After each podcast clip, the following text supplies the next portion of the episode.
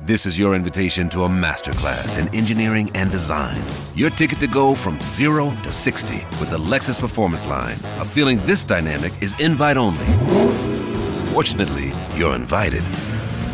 Experience the exhilaration of the Lexus Performance Line and some of the best offers of the year on select models at the Invitation to Lexus sales event, now through April 1st. Experience amazing at your Lexus dealer.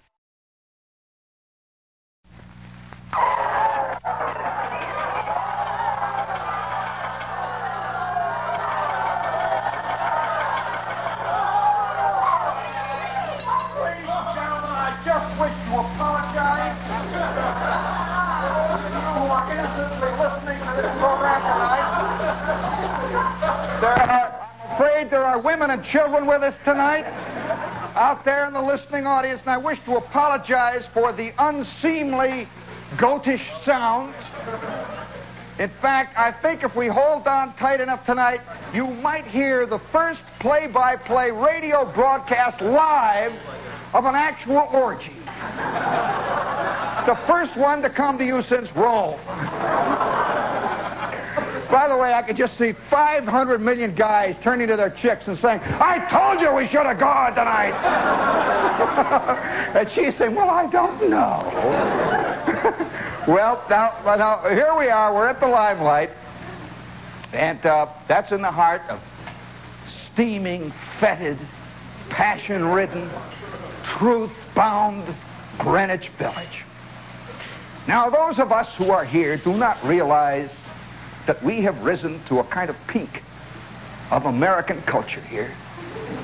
It's, this is it. Isn't that scary? this is it. I mean, uh, are you aware that there are probably 200,000 guys to the square foot outside of New York who figure that if they could only get to Greenwich Village, life would be one long song. They'd write beautiful plays. They'd meet these fantastic chicks. And life is passionate. Well, here we are. Sure is passionate, ain't it, gang? Oh, boy, you poor slobs. Oh, man, you poor guys in Jersey out there. Oh, man, you poor idiots out there in Philadelphia. Oh. Woo. They're still swimming underwater in Philly. well, all right. We might as well get this thing underway. And it's the 4th of July. And as we all know, the 4th of July is not the holiday that it used to be. Not by a long shot. As a matter of fact, when I was a kid, right at this very minute, about 10 o'clock, just before midnight of the 4th, July 3rd, there were countless homes filled with guys priming their ammunition. I can remember seeing old man Bruner standing out on the back porch with a pair of 38 horse pistols. Just spinning that cartridge, just spinning that thing there, you know, that cylinder, choom, choom, waiting for midnight. And then the instant midnight would hit, you'd hear a rolling barrage that would begin at the horizon and then boom up against your house and roll off into the distance again. Old man Bruner out there on the back porch, stewed to the gills, with his 38 caliber horse pistols. Have you ever seen a drunk weaving around amid clotheslines and clothes poles hollering, Happy Fourth! And everybody in the neighborhood is in the basement under the coal cellar. Celebrating the 4th of July.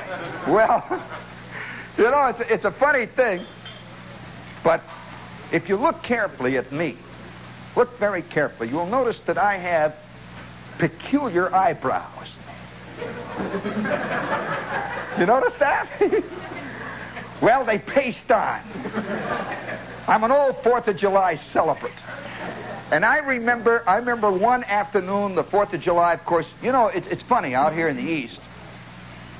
We're very unreal people, you know, here in the East. That's one of the beauties about living both on the West Coast and on the East Coast, because these are the air-conditioned parts of the United States.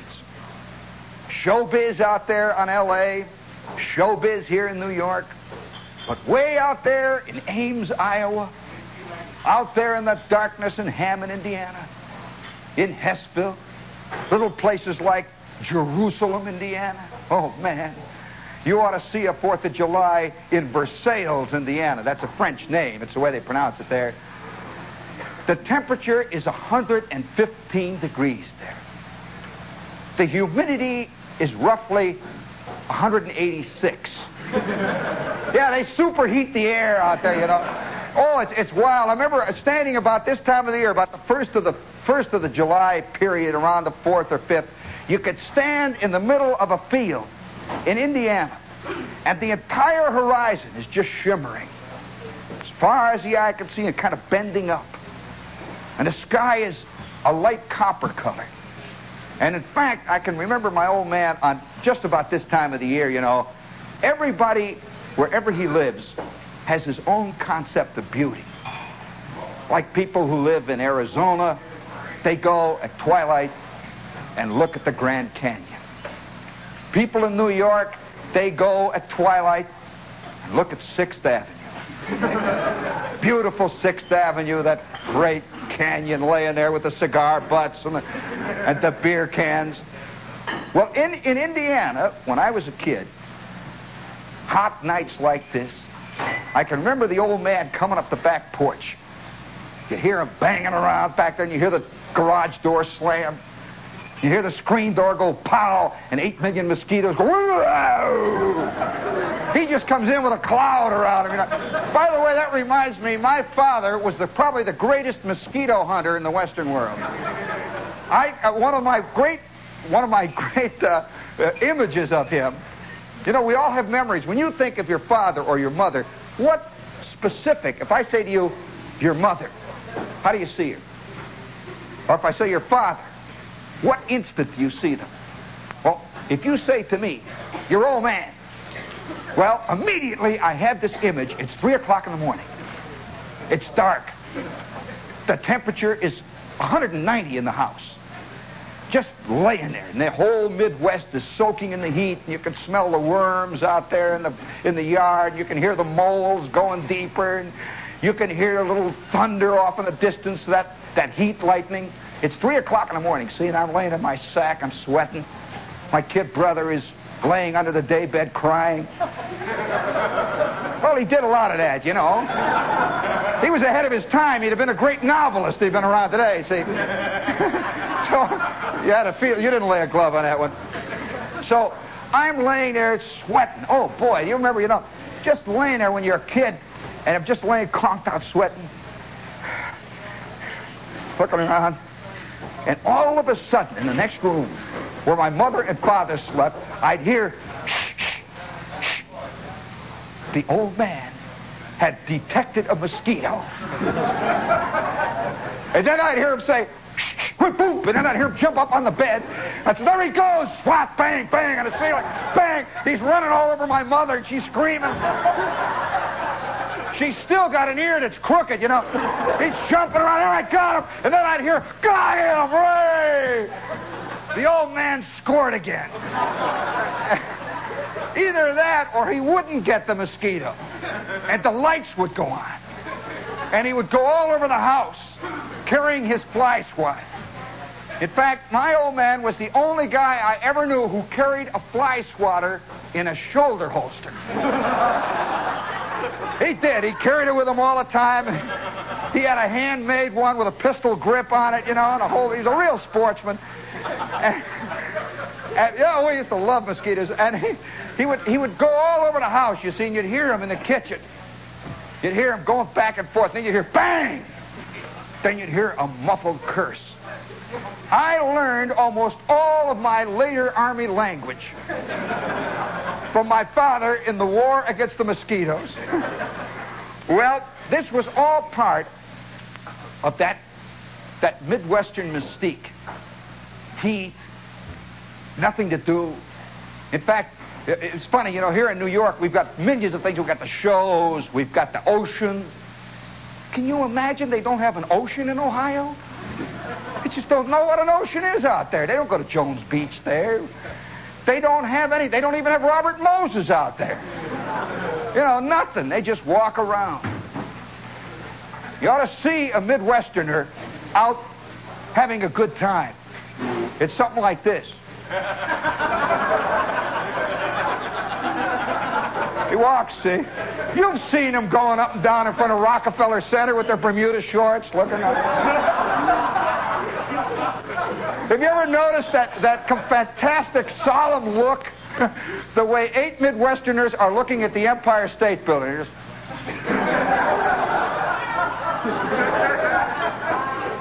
Then they take a picture. Then they hang the thing and they walk on. And 20 minutes later, they're at, they're at the big Radio City Music Hall watching all those chicks dance. Have you ever seen that show there? Listen, Radio City goes completely ape on major holidays. I will never forget Radio City Music Hall one Easter.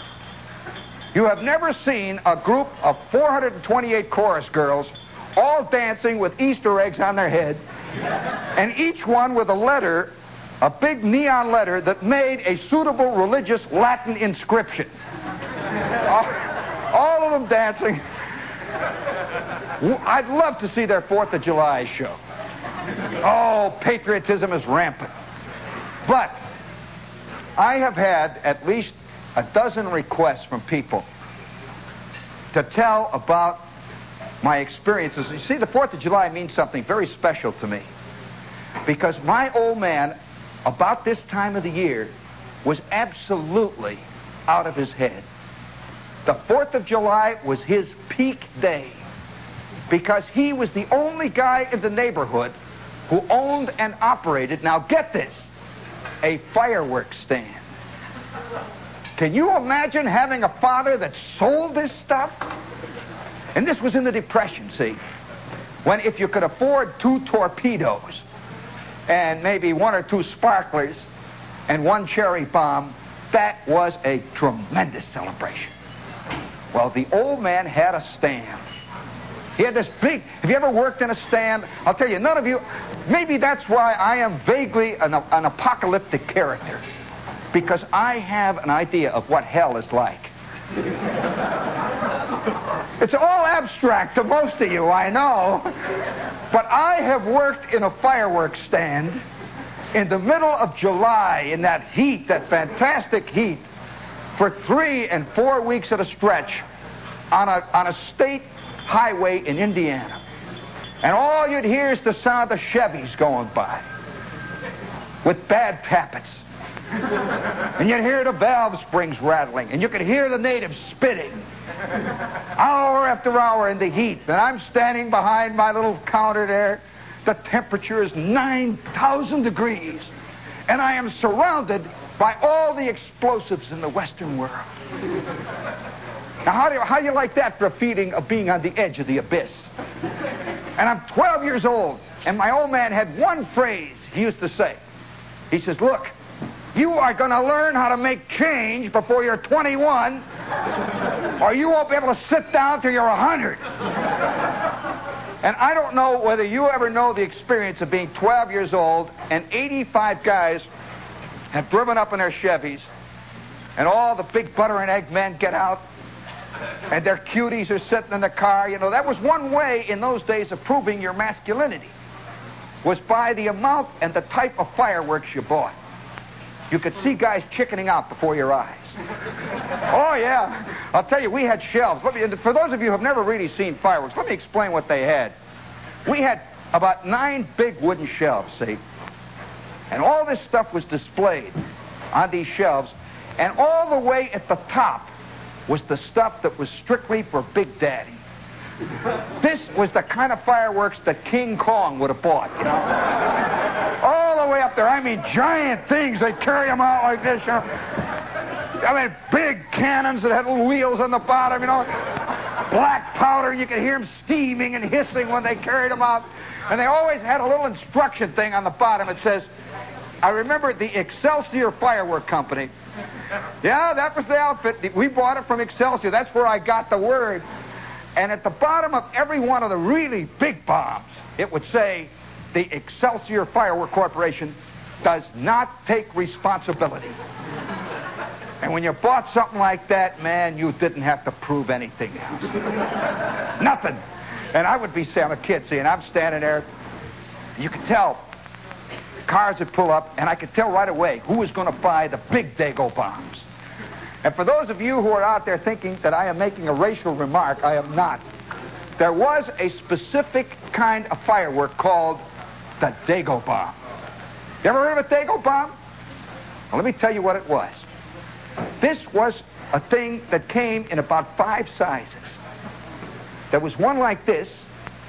This is for uh, moderately delinquent kids. this was an eight incher, see. Then there was one that was like this. Then there was one that was like this. Then there was one like this. And the last one you just stood up next to. it was unbelievable. That thing went for five bucks back in the Depression when the average guy was earning $5 a year. And once in a while, you'd see this Chevy come up, and out would get this guy.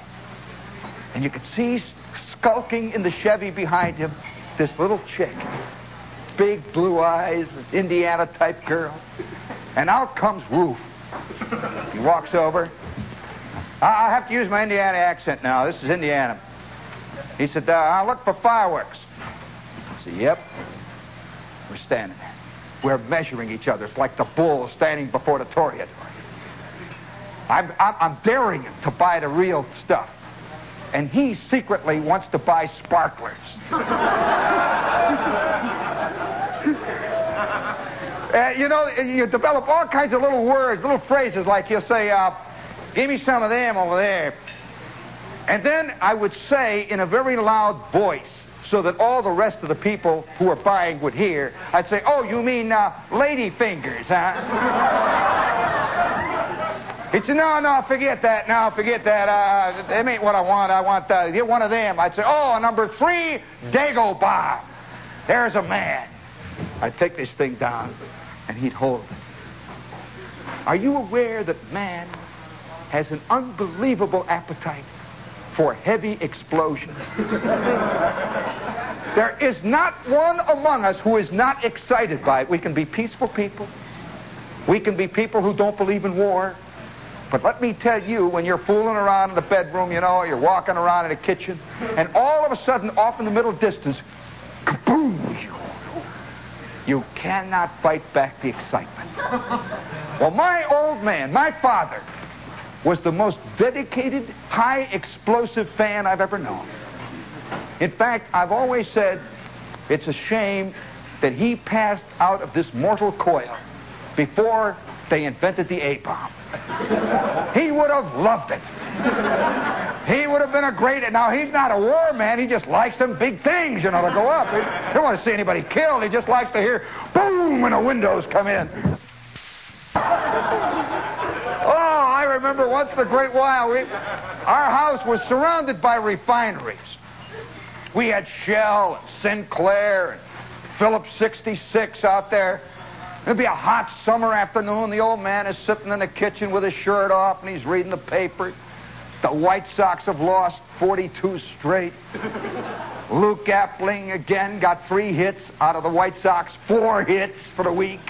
He's sitting there and that hum. You know, have you ever heard the sound of the of the locusts in the trees in July in Indiana? It's deafening. You could just hear that. It trails off. The old man is sitting there. He's got a can of lukewarm beer next to him. My kid brother is under the table whimpering. My mother is over there, you know, and she's stirring the red cabbage, you know. It's Midwest life, you see. And I am out, I'm, you know, I'm walking around, I'm trying to, I'm looking for my fielder's mitt. I've been looking for it for 10 days, you know. You remember when you were a kid and you looked for stuff for weeks? You just doggedly looked, you know. When all of a sudden, out of the blue, one of the high test tanks full of aviation gas would go up at Sinclair, a half a mile away. You'd hear this boom. You feel it before you hear it, you know. There's something that hits you in the gut. You just feel this boom, and the windows go.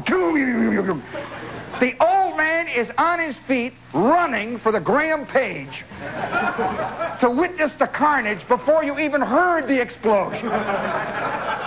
He just would sense it. He's out on the street. Let's go! And I can remember sitting in the back seat on the way to fires all through my life.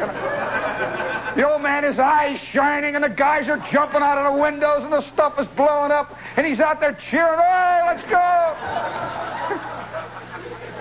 well, it was natural that he got himself a fireworks stand. It was only natural.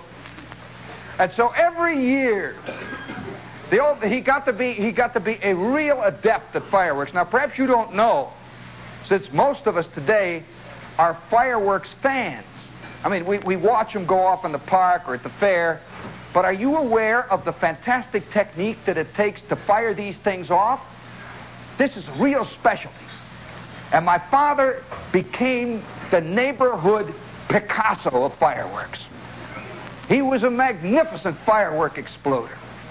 And every Fourth of July, we'd be selling this stuff, and the stock is getting smaller and smaller, and the cherry bombs are going.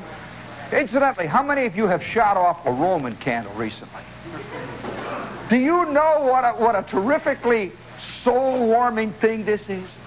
I have a feeling that if you take about at least, I'd say at least nine out of ten guys who are feeding inadequate today, who feel they've lost their masculinity, if I were a psychologist, I would equip them all with a giant Roman candle. I'd say, go out, man, and let it go. Well, there's nothing like the Roman candle. You know, shoot one up there towards Saturn. Choom, and they go up. In case you don't know what a Roman candle is, a Roman candle is a tube, and it comes in varying lengths. There's little ones, there's big ones, then there's the big time, really big ones. These go all the way up to 25 shells. And each one of them, you see, has these little balls of fire. The little tiny ones have four. The next one have eight. And then you have the big babies, you know, you stand out there and whoop, you know. You hold it, you know, it's got a handle here and you shoot this thing up. Red, white, and blue. They're always colored red, white, and blue. Well, my father was a magnificent Roman candle man. You could judge the Roman candle shooter by the angle that he would shoot him at, the, the, the, the height that he would get on each arching ball. He could call his shots.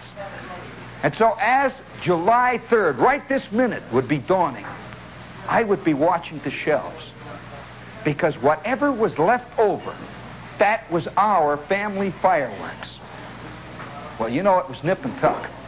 You could tell, you could tell how the depression was going by just exactly how our stock was going. You know that some guys didn't have more than $4 a year to eat with, but they managed to buy $30 worth of high explosives?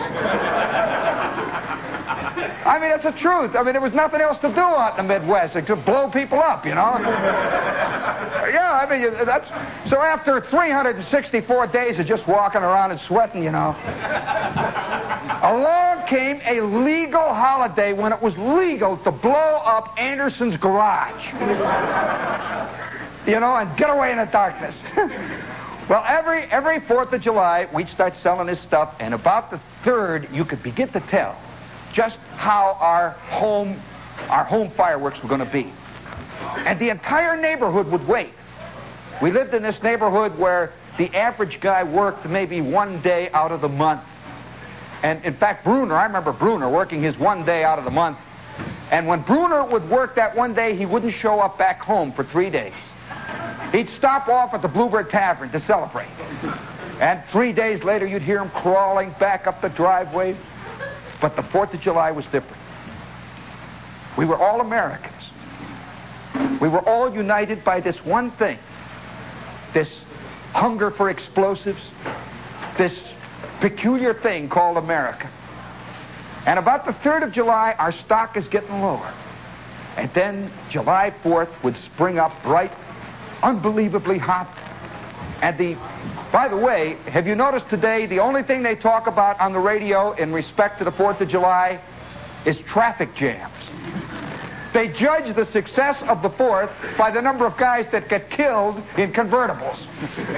oh, yeah, that's all they talk about. Well, in those days, they didn't talk about traffic jams, they just had them.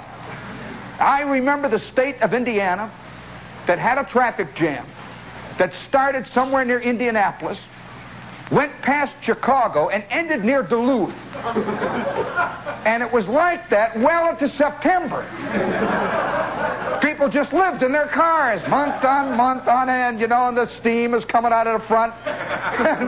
oh, yeah. My Uncle Carl had a car. I'll he had an Essex. I remember one fourth. Don't get me on that story. He had an Essex where it did not have a steering wheel. yeah. That just sounded like Uncle Carl backing in. and, and, and, you know, in those days, a guy would buy a car for $20 because nobody, you know, the car, you couldn't get it fixed. Nobody had any money for gas. And so you could get this Rolls Royce for 55 bucks. Had bad valve springs and the tappets were shot. And they rolled on through the darkness, and that was July 4th. Millions of cars stretched to the beach. It's noon now. And our stocks are beginning to get real low. It's now 10 o'clock at night, and it's ready for closing time. At exactly 11:30 on the 4th of July, the old man would say, real excited, see, what he did, he would stand in front of his stock so no one could see it. They drive up. He said, "No, we're all out of Dago bombs." He said, "He's like this, you know." He says, "No, no, no more Roman candles." He's got my mother standing over here like this. And at 11:30, we would take all the stuff and pile it in the back of the Graham Paige. We would sometimes have it piled up in the back. The kids would be up on top. You know, it's like cordwood back there. 400 Roman candles. We had skyrockets that weighed 40 pounds. He's got them loaded back there. He's got cherry bombs, and he's got his favorite, the big Dago bombs. 400 pounds of this stuff. And we drive home through the darkness. We would arrive in front of the house, and, and incidentally, the sky is filled with fireworks on all sides. Skyrockets, you see them in the distance, and Roman candles. And you know, you'd go down through the darkness, you'd see little girls standing on a porch, you know, with a spark place. I don't know what a little, and then every once in a while you'd hear the, the long wailing scream of a kid who got a hold of one of those hot wires.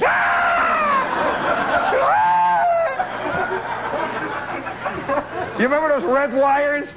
My grandmother was a punk specialist. And I, I remember her on the porch with punk sticking out of both ears, you know, in her hands. There was a myth that it kept the mosquitoes away. Well, actually, the mosquitoes, you know, punk was an early form of pot. And the mosquitoes were hooked on punk like nothing you ever saw in your life. And my grandmother would be standing on the porch surrounded by 18 million mosquitoes, all higher than a kite bombed out of their skull, you know, and she's out there. She keeps the mosquitoes away, you know. well, that's. oh, man. Speaking of punk, what radio station is this, gang? Oh, man, punk all the way. New Yorkie, that's where we are, WOR. Well, we'd come home, see, it's 11.30. And you would see the people. You know, nobody wants to admit that he secretly is waiting to be a freeloader in a celebration. And you would see all the people hiding behind the screen doors waiting for my father to get home. They knew he had the fireworks stand. It was a yearly bit, you know. We'd pull up in front of the house. He would start unloading. He'd put this stuff down. All right, come on, you kids, stand back. This is dangerous stuff. He loved to live right on the edge of disaster, which all our lives we did. I can remember my mother with a broken voice standing next to the ice box. My father's come home with the shining lights of a guy who has just mortgaged our life for another thousand years. And she says, Just once, Gene. That was his name. Just once, Gene. Let's get just once one car paid for. The old man said, Oh, this is the last one. We'll get this. This is, this is what I've been wanting. So we always lived on the edge of financial, psychological, and physical disaster. So he's unloading this stuff. And you could see the neighbors coming out on the porch. One by one, you'd hear the screen door slamming. And then the old man would start into operation. He was the only person I knew who programmed his fireworks. He'd start out with a little pinwheel just to get him going. Put this pinwheel up, he'd stand back. He's watching the neighbors. The pinwheel spins. And then they go, ah. You know that universal cry of, oh. That was my father's applause. Then he would, in the darkness, you'd see him down there and he's picking up a Roman candle. He lights it. And you know, firing a Roman candle is a matter of style. You'd see old ladies, they stand there like this. You know, boom, like that. My old man, I can remember him standing like this. Foot in proper position. My father about to let it go. And of course, the neighborhood is just watching with their eyes big. And there's a little fire at the end of the Roman candle, see? And he would time it. He'd one, you'd see it beat, two, three, two. And everyone would go, ah, he doesn't even watch, you know. One, two, three, two. One, two, three, two. And they'd go arching up over towards Saturn, towards Mars, a red one, a green one, a blue one. And then came that one night, which has become, you know, every family has a tradition, has a legend of the fantastic story. All of your families have stories that you have. You know, these are the little family stories. This has become a Shepherd family legend. In fact, it's an Indiana legend. It really is. The old man has been having a fantastic evening. He sent off 17 skyrockets that went all the way into the Milky Way. He's had pinwheels that were 30 feet across. He's been blowing up Dago bombs. He's caused rain three counties over, you know. Oh, yeah, you know what? One of these aerial bombs worked like this. You'd light this thing, and believe me, believe me, anybody who's been around where they fired a high velocity, high explosive aerial bomb is not afraid of nuclear weapons.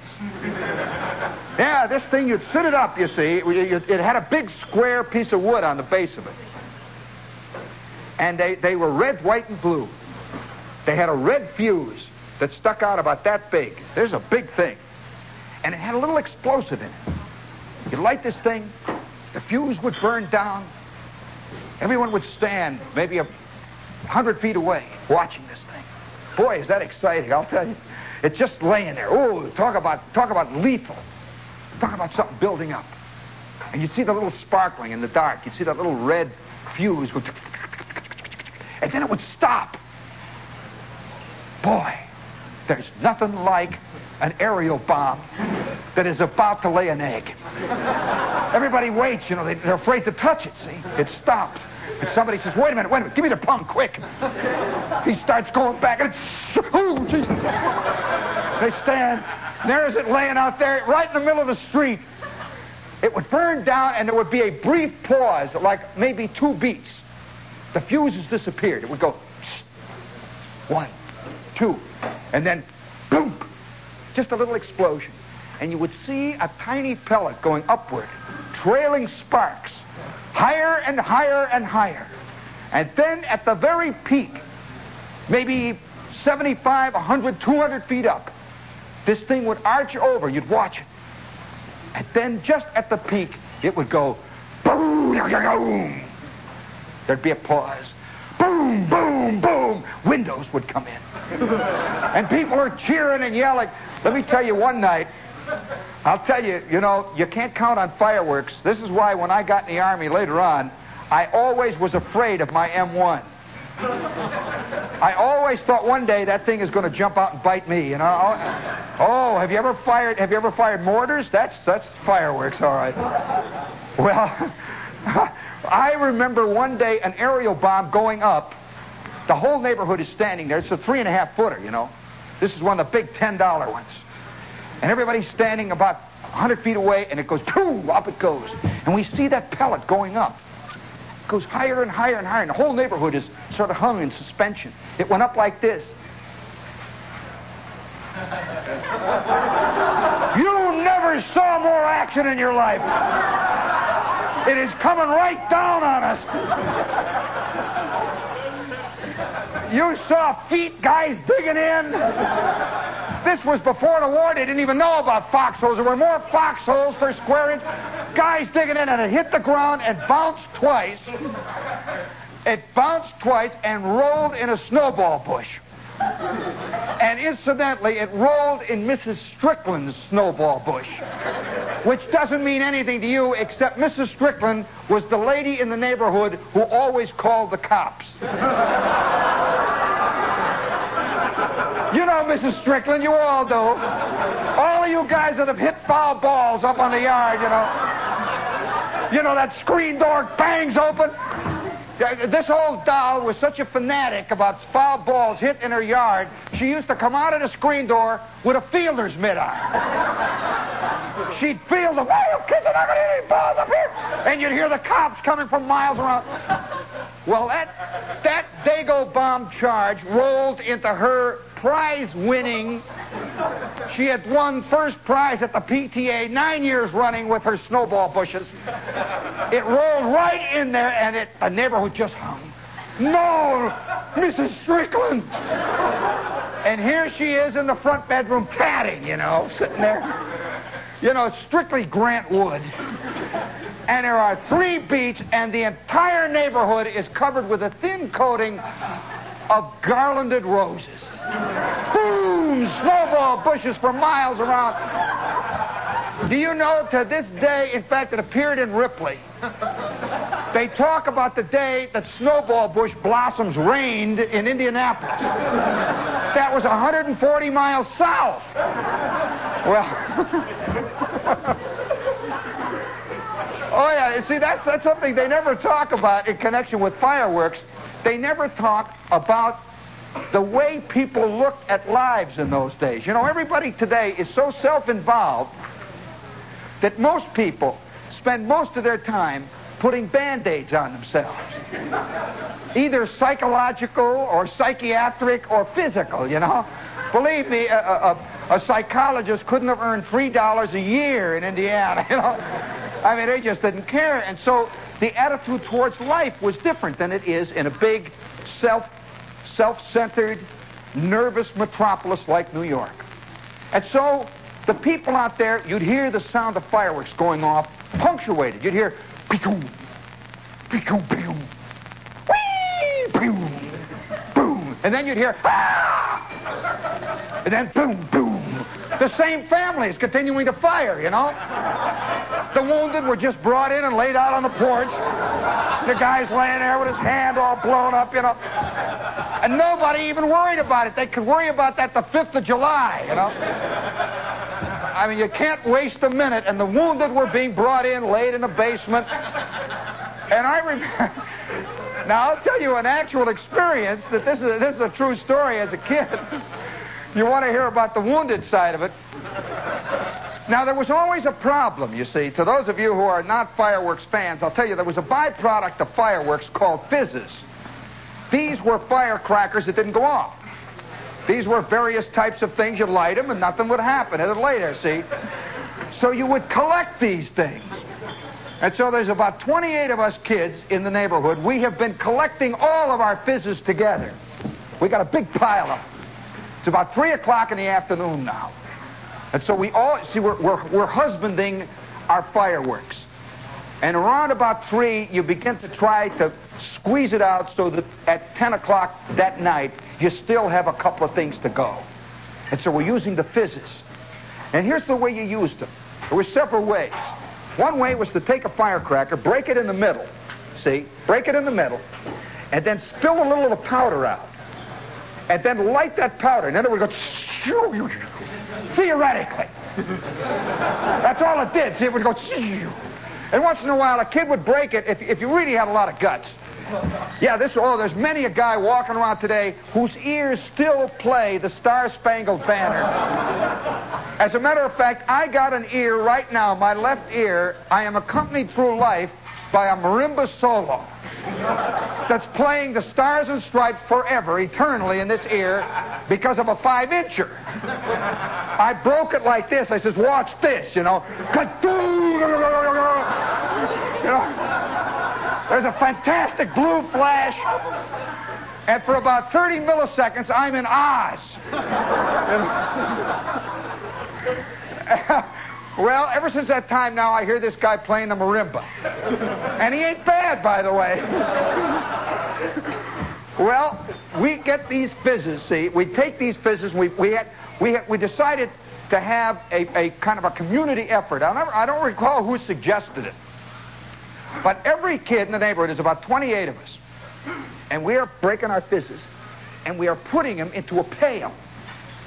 Well, by 3 o'clock in the afternoon, we must have had seven and a half pounds of mixed black and white powder. It's all in there, see. And somebody says, well, let's set it off. It's in a pail, see. So we're all walking around here looking at the pail, see. Flick is over here, Bruner's over here, Schwartz is over there, you know, Martin is over there. There's 28 of us all around there, like So somebody says, who's got any punk? And so Twyman says, I got some punk. And we all bend over like this. You know what's coming, don't you, gang? Well, remember, we're all nine years old, see? We were just learning life's little lessons. so we all bend over like this. Twyman takes the punk, and all I can say, have you ever heard the finale, the last few notes of the overture to 1812? There was a gigantic blue, green, yellow, and purple flash, and there were 28 kids all in a circle, no eyebrows. Every last one of us. You never saw anything like it. 28, just instantly, boom, like that. and we're all hanging there for about eight milliseconds over this, you know, and all of a sudden Bruner says, Was that great? Let's get some more. you see, masochism was just beginning. well, I'll tell you, Miss Shields Three days later, you know, we had this thing down at the library where the teacher read to kids in the afternoon. Miss Fields, our second grade teacher, was faced with 28 kids with no eyebrows. well, this night, I want to tell you what happened tonight, though, with the Roman candle. The neighborhood is out. It's hot. Off in the distance, you can see the steel mills. You can see the blast furnace flickering up against the sky. You can hear the sound of cannonading off near Harrison Park. And n- nobody in our neighborhood is doing a thing except watching my father, who's right in the middle of Cleveland Street, and he's approaching the absolute peak of his evening's program fireworks. Every year, he would save to the very end he would save this 25 ball Roman candle. And that thing cost about $9. It had, you know, it was like a big bazooka. Had handles, you know, and it had a shoulder strap and a whole thing, you know, and it had red, white, and blue flags all over it. Incidentally, most of this fireworks, a lot of it was made in Japan. and you know the Japanese, you know. At that, they were making all kinds of little tin things. And by the way, it was, it was thought that the Japanese actually started the war in the very early 30s. it was all infiltration. and the old man now has, and the, and the crowd is out there. You can see him in the darkness, all standing on the porch. You know, you can smell the rose bushes and the snowball bushes. And, and, and my mother is, is whimpering. My mother whimpered all through the Fourth of July celebration. There was a, there was a, a, a litany it was almost a, a religious litany that said, You're going to blow out an eye. How many times have you heard that? Says, you're just going to blow out an eye. and, of course, the kids worked on it for years. I don't know one kid that actually did it. I know a guy that tried hard, you know, but nobody actually achieved it. And so my mother's up on the porch saying, be careful. Be careful. She just keeps saying this over and over again. Be careful. And you hear the swing going back and forth, and Mrs. Strickland is going back and forth, and she's angry. She's about to call the cops. And the old man is down there with his big Roman candle. Now, what I'm about to describe to you actually happened. This is an actual occurrence. It's hot. It is about three minutes to midnight. He has shot off maybe $150 worth of high explosives. And now he is working on the Roman candle. This big baby. And I'm standing there, you know, and I'm so proud. You know how proud you are when your father is really doing something big? Have you ever had a real secret ambition to actually see your old man in a fist fight? and on the other hand, you're a little scared, you know. Yeah, wouldn't it be terrible to see your old man, you know, get in a fist fight and bang in the teeth? you say, Dad, Dad, no, you know. Oh yeah, you know. So, so uh, you're torn, you know, and I'm standing there, and the old man is firing this thing, and he's got it going, and the crowd is applauding. He's got two of them going at once. He's got one in the left hand, one in the right hand, and they're going. He's going, choom, choom, choom, and a crowd is going, ah. And you hear a smattering of applause. You know, the old man is digging it. He's loving it. You could see his straw hat gleaming in the darkness. He had the straw skimmer, you know. By the way, ask me to tell you about the time it caught on fire. that is a story I don't even want to discuss. With the sparkler that backfired. But here he's firing this away. oh, yeah, that happened. He's firing these things away, and the crowd, he's got them in the palm of his hand. And he's counting the shots. Each one of these is a 25 ball Roman candle. And he's got 22. Choom, 22. Choom. Switch. 23. Choom, you know. The crowd is roaring because he's shooting them higher with every shot. 23. Choom, and a big green one goes up. Now he's got two more left. 24. Choom. He played it real heroically. 24. Choom, and he's got these two like this. 20. 25. Choom. He knew there was another one in there, you know. And the crowd is just waiting like this. He's going. And all of a sudden, this thing goes boom out the back. It goes right into the sleeve of his pon- He's got this Pongee sports shirt, see? It goes zoom like this. It goes out the back end. His shirt is on fire. The crowd explodes into a fantastic roar of applause. I mean, what a finale, you know. He takes off through the bushes. Up, you can hear him go up over the porch and boom into the house. And you hear the shower go shoo. And I'm standing there, you know, I'm a kid, and the crowd is applauding. And I say, I, I remember even saying, I said, that's my pop. what a man, you know.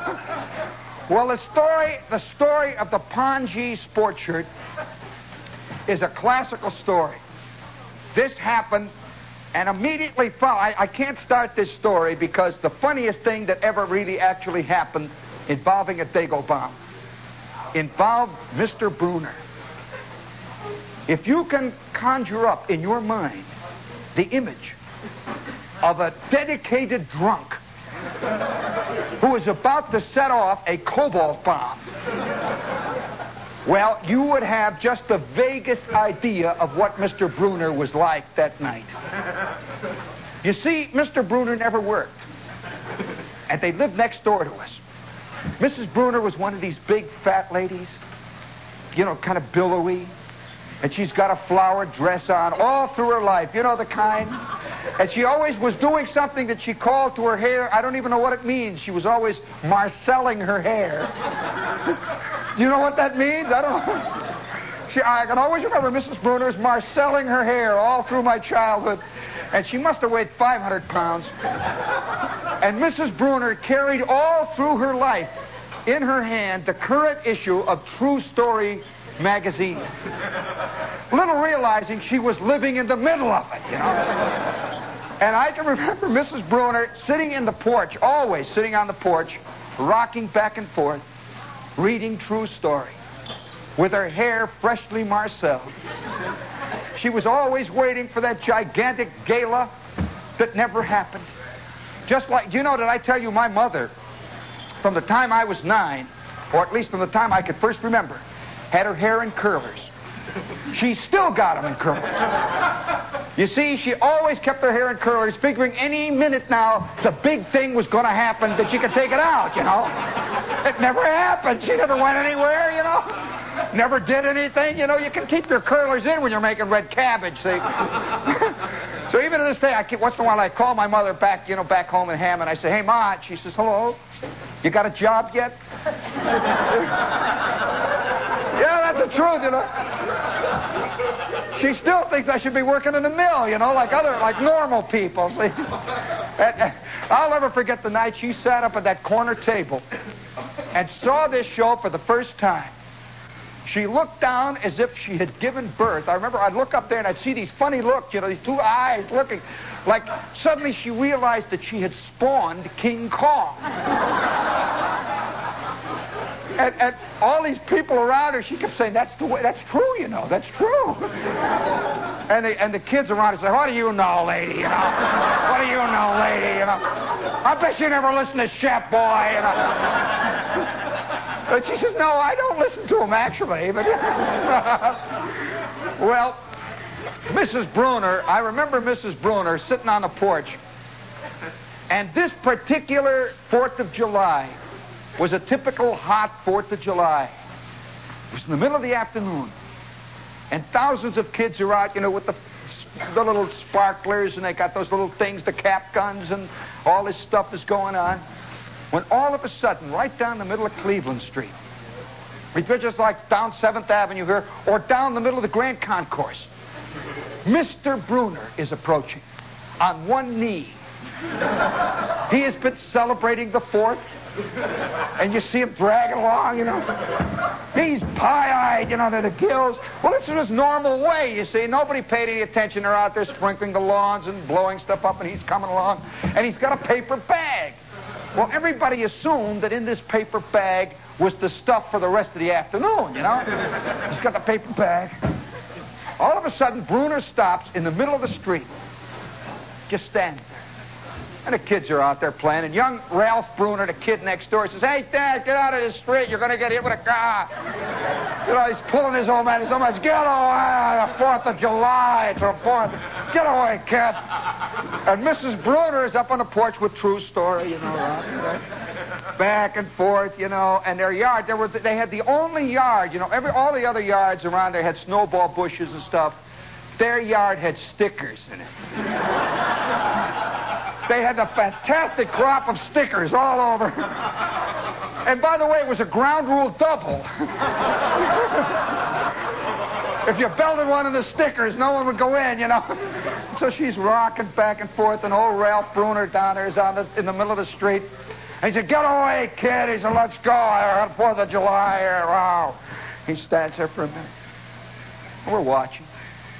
He takes something out of the bag he has procured the biggest, most lethal looking Dago bomb ever seen in the neighborhood.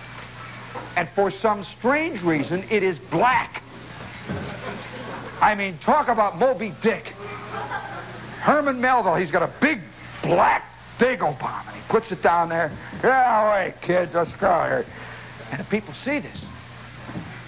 And incidentally, there were a lot of rumors still to this day about that Dago bomb. They, a lot of people say it really wasn't.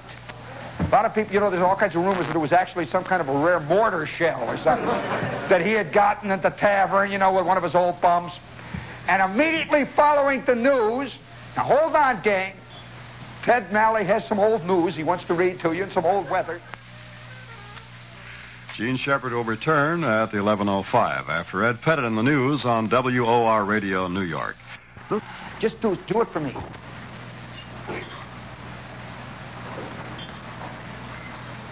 Gets exciting, doesn't it? Uh, ladies and gentlemen, uh, I don't know exactly how to say this to, to those of you that are listening out there in uh, New Jersey and in Pennsylvania and out along the turnpike, but uh, there was a very deplorable incident occurred here during the news, and uh, everybody's left. In fact, I'm the only one that's here now, and uh, I just guess there's no there's no real use in going on with the show. I'm here all alone. Now, I have to admit that there are a few people listening on the radio, and uh, if any of you out there, out there somewhere, want me to carry on, out there in the listening audience, just call us here at the limelight, and I'll carry on just for you. Even if there's only one poor little lost soul in Trenton, I'll do it. I say to heck with these Johnny come latelys that come here to the limelight to sit around and drink and holler and eat hamburgers. They're not the real folks. You're the real folks out there. And I'll I'll carry on. I've, all I got to have is one call. Let's hear it. Either that or we'll go back to the studio and put on some replays of some old John Gambling shows. He does some nice shows with the time and all that, and I think you'll like it. So let's just stand by, folks. We're here at the limelight all by ourselves. Do you want me to carry on? Wait a minute now. The bartenders are applauding, folks. And the girls in the back room are applauding. I didn't tell you what goes on here at the limelight. There's a lot of little things here. They've got a lot of businesses on the side here. And by the way, if you're if you're scouting around out there in the darkness and you're looking for a place to roost, there are 700 empty seats here at the limelight. and uh, we're on 7th Avenue South, and you just drive down here in front of the place and honk your horn, and I'll come out and entertain you. All right? And I will also continue. Is there one listener out there that wants to hear me carry on? Not one. Are you ready back there, Ted Malley? Is the station ready to pick up? Okay. You thought I wouldn't do it, huh? I've got my car waiting. I'm on my way to Jones Beach. I knew I'd get off early tonight. All right, let's get going now. Do you want to hear that how, how the story of Ralph Bruner concluded? Yes. You wonder how Shepherd has a tragic view of humanity? Have you wondered why I am not Holden Caulfield? Why I do not go through life thinking that I'm a sensitive person? Gee, wouldn't it be great to be sensitive? I wish I was sensitive. I saw a little kid the other day out at the beach. He was about like this, two and a half feet tall, you know, little squirt. And he's got a T-shirt. And the T-shirt has one word on it. It says, creative. that was the greatest T-shirt that I ever saw, you know. that little guy's walking, he's got an ice cream cone, it's dripping all over it. It says creative. well, there are us and them, let's face it. And I'm, I'm, you know, I'm a kid, I'm standing there watching old man Bruner, little realizing I'm about to see a historic moment in the, in the lexicon, in the history of fireworks in Indiana. Bruner is standing in front of his black Dago bomb. It's three feet tall, coal black, and about nine guys are backing away. And he's standing, looking at thing. Well, how do you handle a person like that? It was his. It was his celebration of the founding of this country. This was the country that had spawned his out of work condition. Incidentally, Mr. Bruner for 35 years was on the extra board at the railroad. Do you know what the extra board is? The extra board is the board where they call guys to work. There's the regulars, and then there's the substitutes, and down at the bottom is the extra board. And Mr. Bruner never even got to the substitute level. You know, wouldn't it be wouldn't it be something if in our own life, you know, the railroads, that's one thing about railroads. For those of you who don't know about railroad work, One of the things about it is that it ha- it's like a narcotic. Any guy that ever once stood next to a railroad train, every guy who's ever worked 10 minutes for a railroad's got it in his blood forever. They can't stop. Well, can you imagine how it would be in our work if they were that honest? If down at your job they had extra board. And there you were. And then they had regular board. Then they had substitutes. And you spent your life on that extra board. Well, that's old man Bruner, you see. And once in a great while, when a great hurricane would kill 85 workers, or a flood would carry the entire second shift down to the lake. After all, this is the Midwest, you know, they really had it. Or one of the boilers would blow up and kill four towns, you know. The phone would ring at the pool room. And old Jake at the pool room would go down to the second table, the snooker table, and he would pull Ralph Bruner out. And he'd say, They're calling. And Bruner would get up. I can remember him trying to sober up, to go down to work in the roundhouse. And sure enough, after an hour and a half, they put him in the shower. They poured water on his head. They put his new overalls on, and he would go down stiff-legged. Have you ever watched a drunk fight it? Walks like this, sort of sideways, you know. He'd go down to work. Well, here it is, the 4th of July, and Bruner is about to light his Dago bomb. Well, somebody handed him a punk. Well, now, lighting a fuse is a tricky operation when sober. Well, there was a slight wind blowing, and Bruner kept tacking into it, you see. And he's lighting this thing, he can't hit it. And this big red fuse is sticking up about four inches of lethal, angry looking cobra. And he keeps weaving around. And everybody's backing away. Watch it, Bruner. He's weaving. And finally, you could hear the slight flicker of the first sparks of the fuse. He goes, and Bruner's still weaving. Somebody says, Bruner, it's lit! Bruner, get out of there, it's lit! And he turns, he says, What's lit?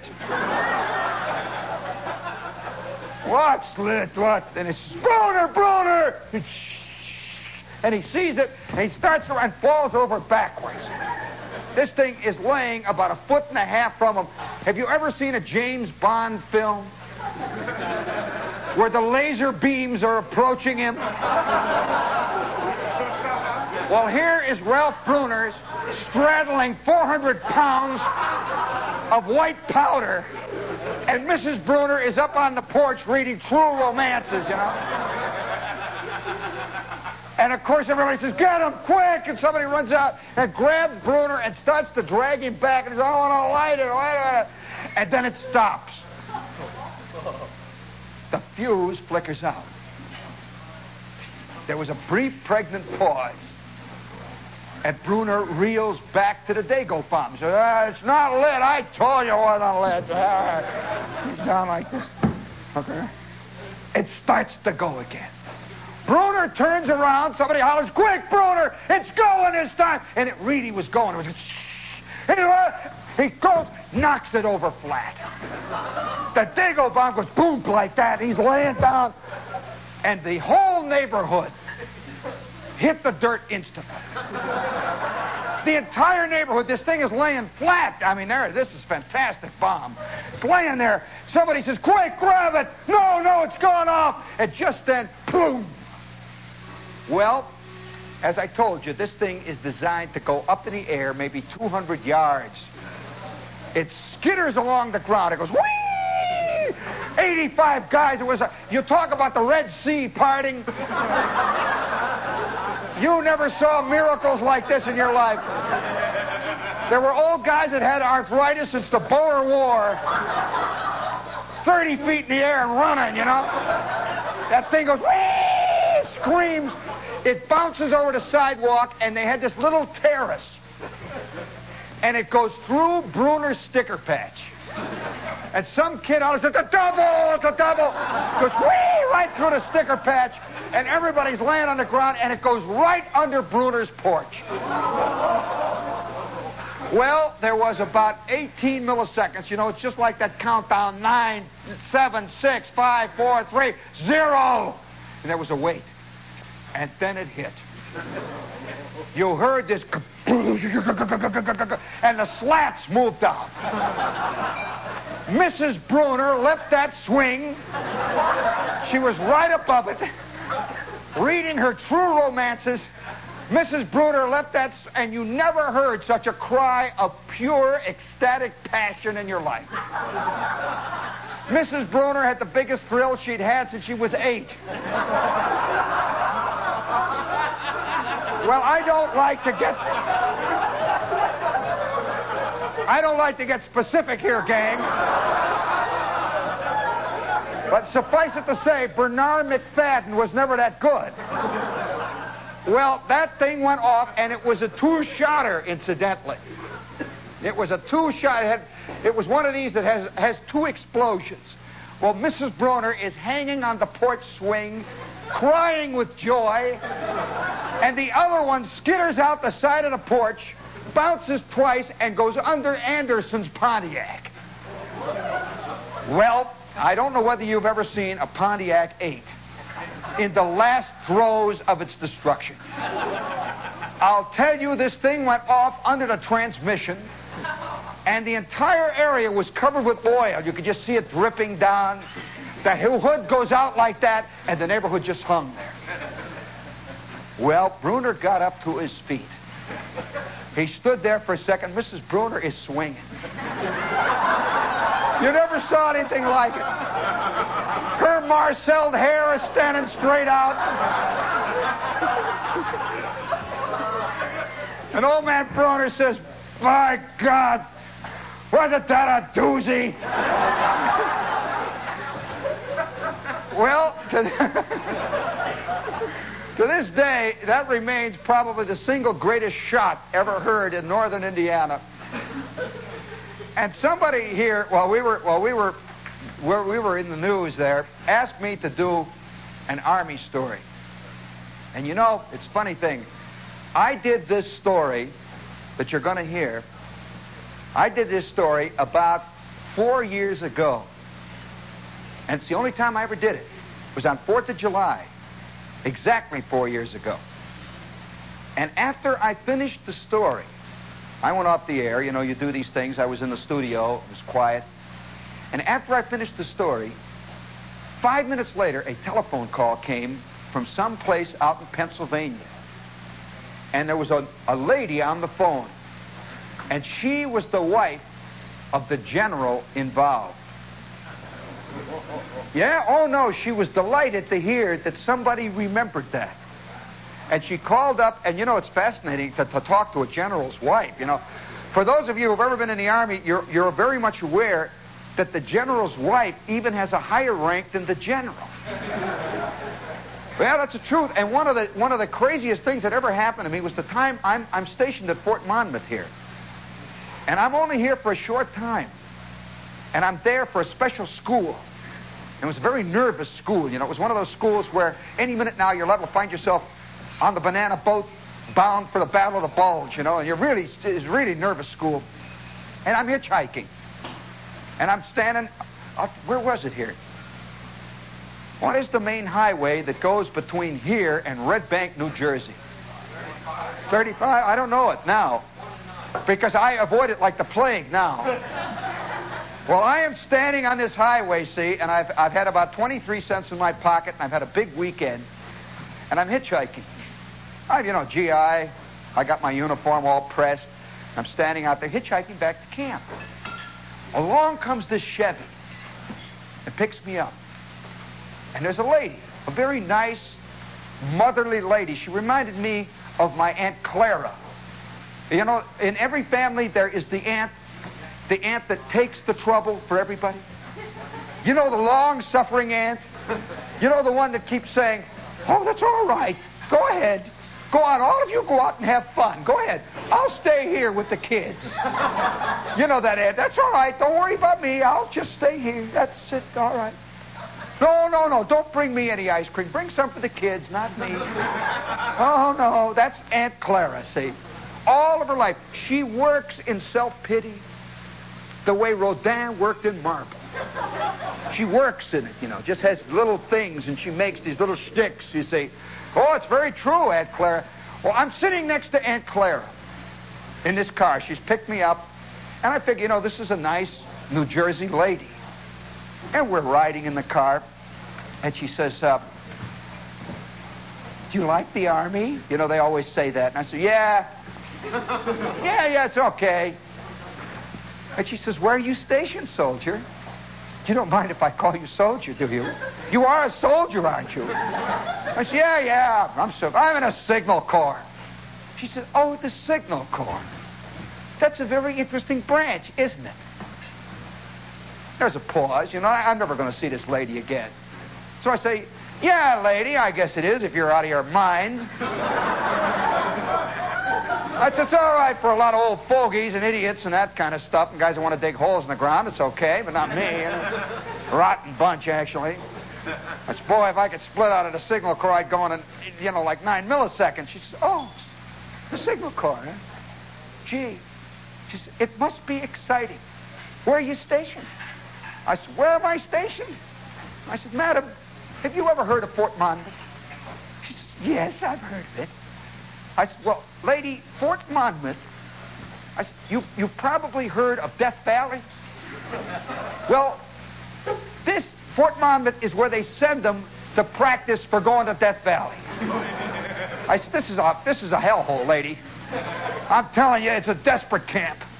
There's nothing but unhappy men, and any minute now that place is going to blow up. You know, I'm dramatizing it. I want it to sound like, you know, it's right. Actually, Fort Monmouth was, was really like one big YMCA. Everybody just playing pool all day long, you know, eating donuts and going to the PX. That's what it was. But you don't want to admit that, you know. They're civilian. I said, oh, boy, what hell we got. Oh, wow. Whew. And she says, well, why is that? I says, why is it? Why is it ever that way? I said, that nut that's running it. I says, they got this nut, this old idiot nut down there, this old fool. And she says, oh, really? Gee, that must be discouraging. Well, we are now approaching Monmouth. And so we get up to the gates, you know, and I say, oh, this is where I get off, lady. And she says, oh, oh, well, I'm going through. She turns, and all the MPs go like this.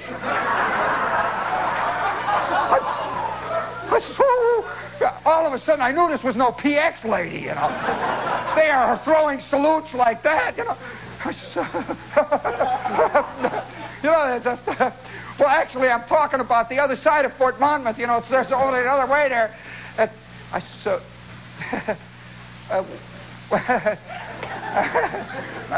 do you work here in the civilian or something? She says, she says, oh, well, my husband works here. I said, your husband works here? She said, well, yes, he's, uh, he's General Watanabe, you know. General Watanabe was that old idiot. so help me, it was an incredible circum... And, and, and there... And we drive right up. She says, what, what company are you in? well, the old steel trap mine, you know. I says, the name is Gasser Herbert L.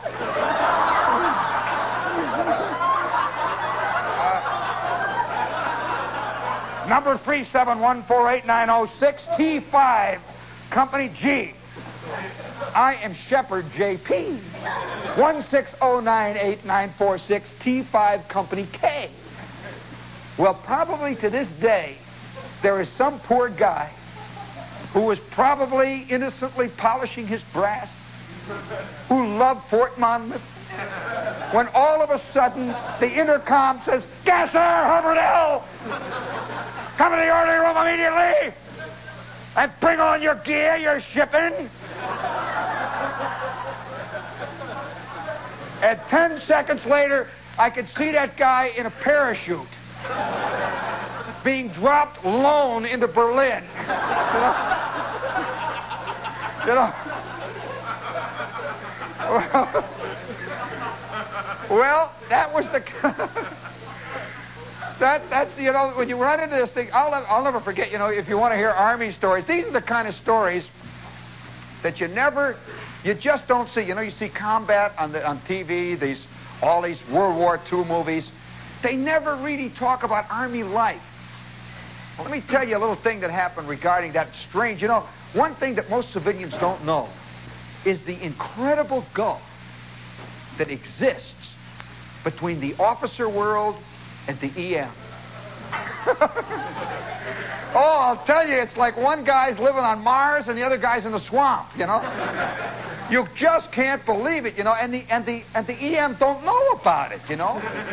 They really don't know. The world of the officer is an opaque one.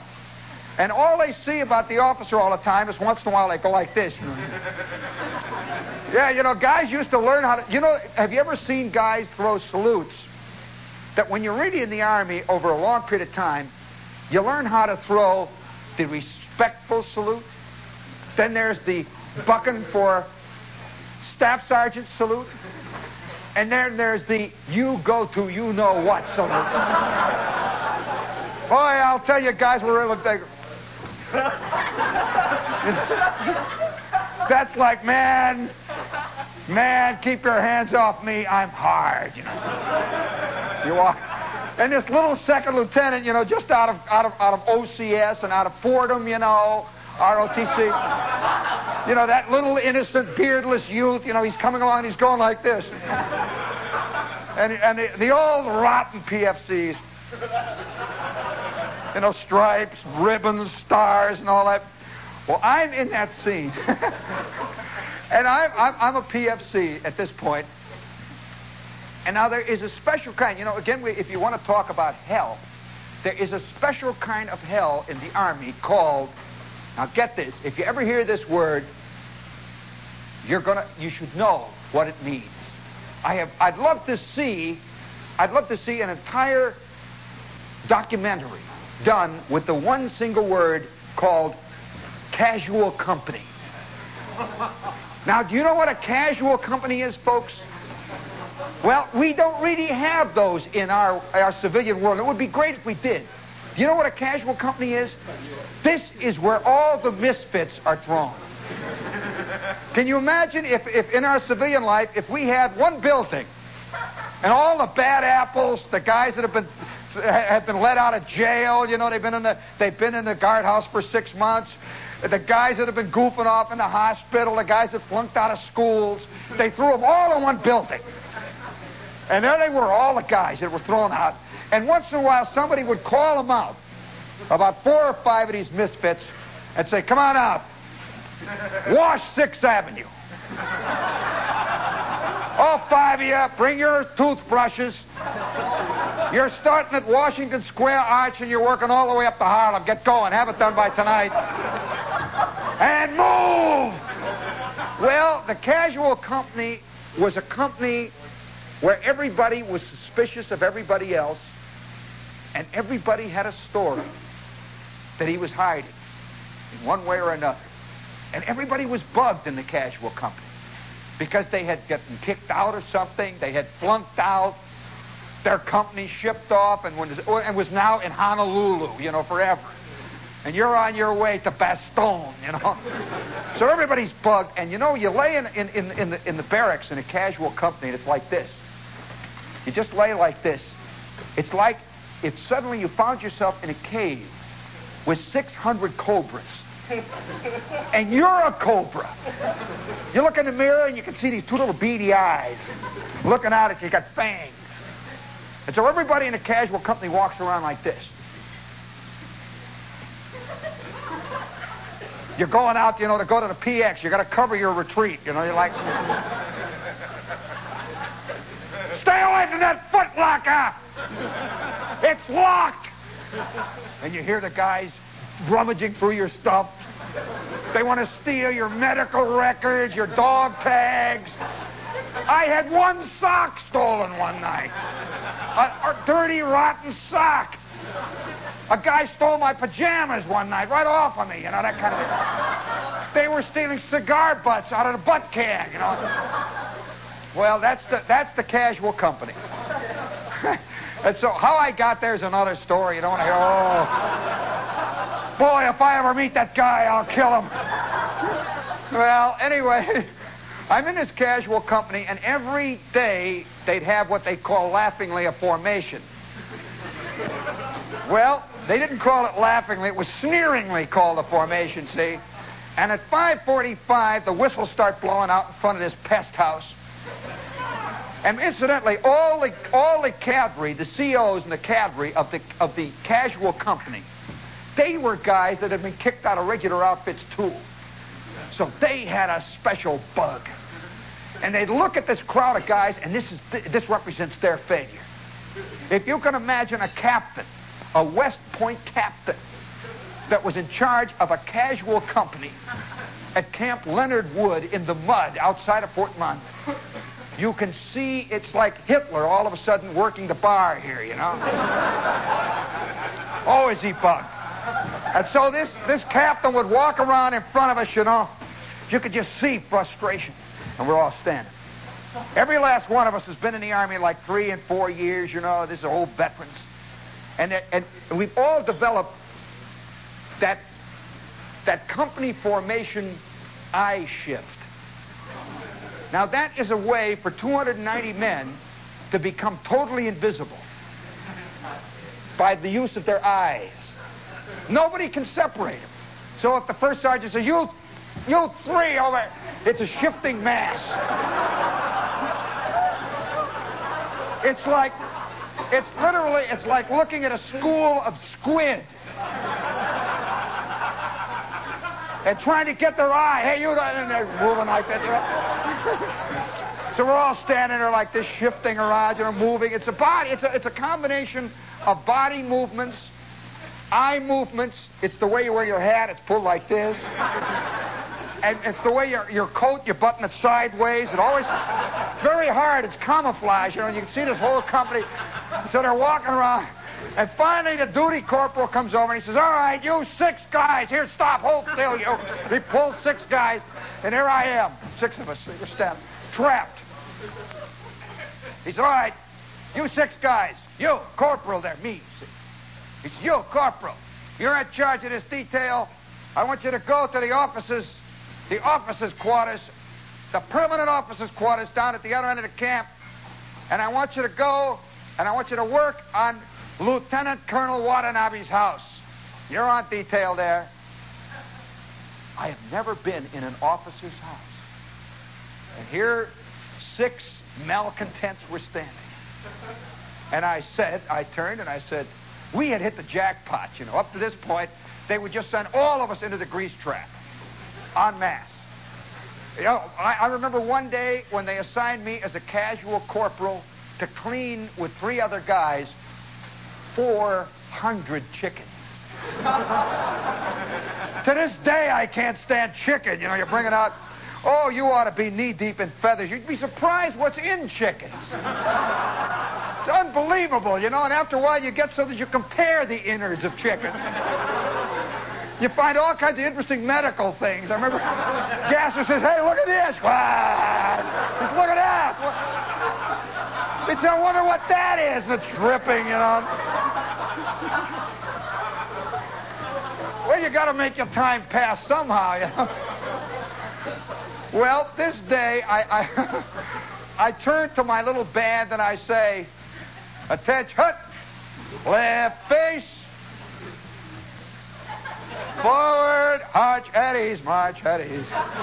You walk, you know, route step, that means just yell and holler and whistle, and you know, we're dragging down through the streets.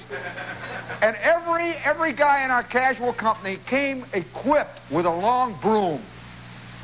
All the other soldiers had rifles. We had this long broom. You remember the big kind that you used to watch? You used to watch guys working in your school, janitors, you used to envy them, with the big brooms. Well, it's not such a kick, you know? I thought it would be fun. Well, well, each one of us has got this thing, you know, in a bucket, and we got our brushes and our GI soap, and we're going along. and on all sides of us are these combat troops going. You know, they're marching away. You could see their helmets shining and their their equipment rattling, and we are heading towards Lieutenant Colonel Abercrombie's pad. Well, we arrived in front of this house. Let me tell you this I had never even been in this part of the camp. I didn't know that such a world existed. They had sidewalks. You know, just like in real life. Yeah, they had porches and windows and stuff, you know. I had been so used to living in the barracks, you know, you, you, you get 20, maybe 30 feet away from the barracks and you smell the butt cans. There's nothing like essence of butt can to bring back the army. Yeah, some butt cans, you know, have been fermenting since around the last days of World War One. that thick mulligatawny stew of cigar butts and stuff. And also another thing you detect when you stand outside the enlisted man's barracks is the smell of two-week-old fatigues. How many of you guys remember that special smell of fatigues? You know, the laundry hasn't come back for two weeks. It, it, it turns litmus paper a light jade green. You know? Very special cloth. It doesn't smell like perspiration. I don't know exactly what it smells like. But it's very vibrant. That's part of the Army. Well, here I'm in front of a house that's got a porch. Got steps. It's got curtains in the window. And there's a little sign out in front that says Lieutenant Colonel J.W. Abercrombie. So I say, Squad, halt! You stay here, I'll go up and check. And they all stand. You know, they're waiting. They don't know what's going to happen. I go up and I knock on the door, see? I wait. You know, you don't knock on barracks doors. This is something I hadn't done for years. You know, I'm knocking on a door, see? I'm standing there, and I hear footsteps. Suddenly, the door opens. I turn around, my stinky, smelly fatigues, and I got my brush. I turn around, and there is Audrey Hepburn. I'll tell you, it was a chick that didn't stop, and she's standing there. She says, "What can I do for you?" you know? Uh, you know, yeah, you know, I'm standing. Well, uh, I'm. Uh, oh my God, you know, I'm uh, Corporal Shepherd. Uh, Corporal Shepherd. They've taken my stripes off, you know. I'm Corporal Shepherd, and we've been sent down here on a detail. And, and, oh, she says, yes, we've been expecting you. I said, yeah. so, wow. I said, all right, fellas, you hang around out there for a minute. I'll be out. I'll be right out. so I walk into the house, and here is this beautiful girl. She must have been about 17. I was a cool 18 and a half. And R E A D Y. I'll tell you. I mean, the most exciting thing that I had seen in years was a Milky Way at the PX. You know? and here is this girl in this house, and they've got furniture. I mean, they've got rugs, and I got these big GI shoes with chicken guts hanging on them, you know. And, oh, you know, it's awful. I'll tell you. My fatigues are smelling, and all of a sudden, you know, I'm not a very big guy. All of a sudden, I feel like I'm, you know, I'm, I'm 30 feet across. Like I got big hooks sticking out of me, claws, and I'm saying, and she says, well, won't you sit down? I said, yeah. Sit down, you know, and here's a real couch. I sit down, sitting there. And she goes out in the next room. And I hear her on the phone. And she says, Mother, the boys are here. I says, Yeah, we're the boys, you know. She says, The boys are here. What shall I have them do? Oh? Oh, yes? You mean today? All right. Yes, they, they, they look pretty big, yes. Okay. All right, Mumsy. She hangs up, and she comes out, and she says, she says, My mother said that she would like to have the boys clean the basement and she would like to have two of the boys cut the grass. I said, Oh, fine. I'll have my men take care of it. I'll have my men do it there, all right? So I go out on the porch, and you know, these guys are, this is a casual company, you know. And half of them are laying there with their head in the street, you know, and the other half, yeah, they're just sprawled out. The, the instant a, a, casual soldier is told that he's to rest, he just.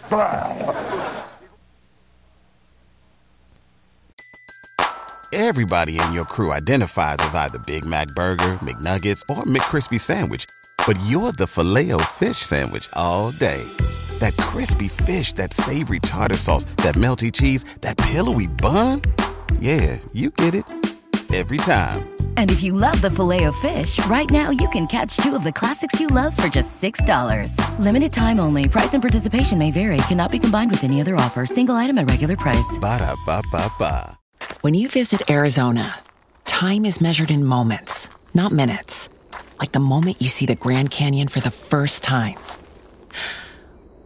Visit a new state of mind. Learn more at hereyouareaz.com.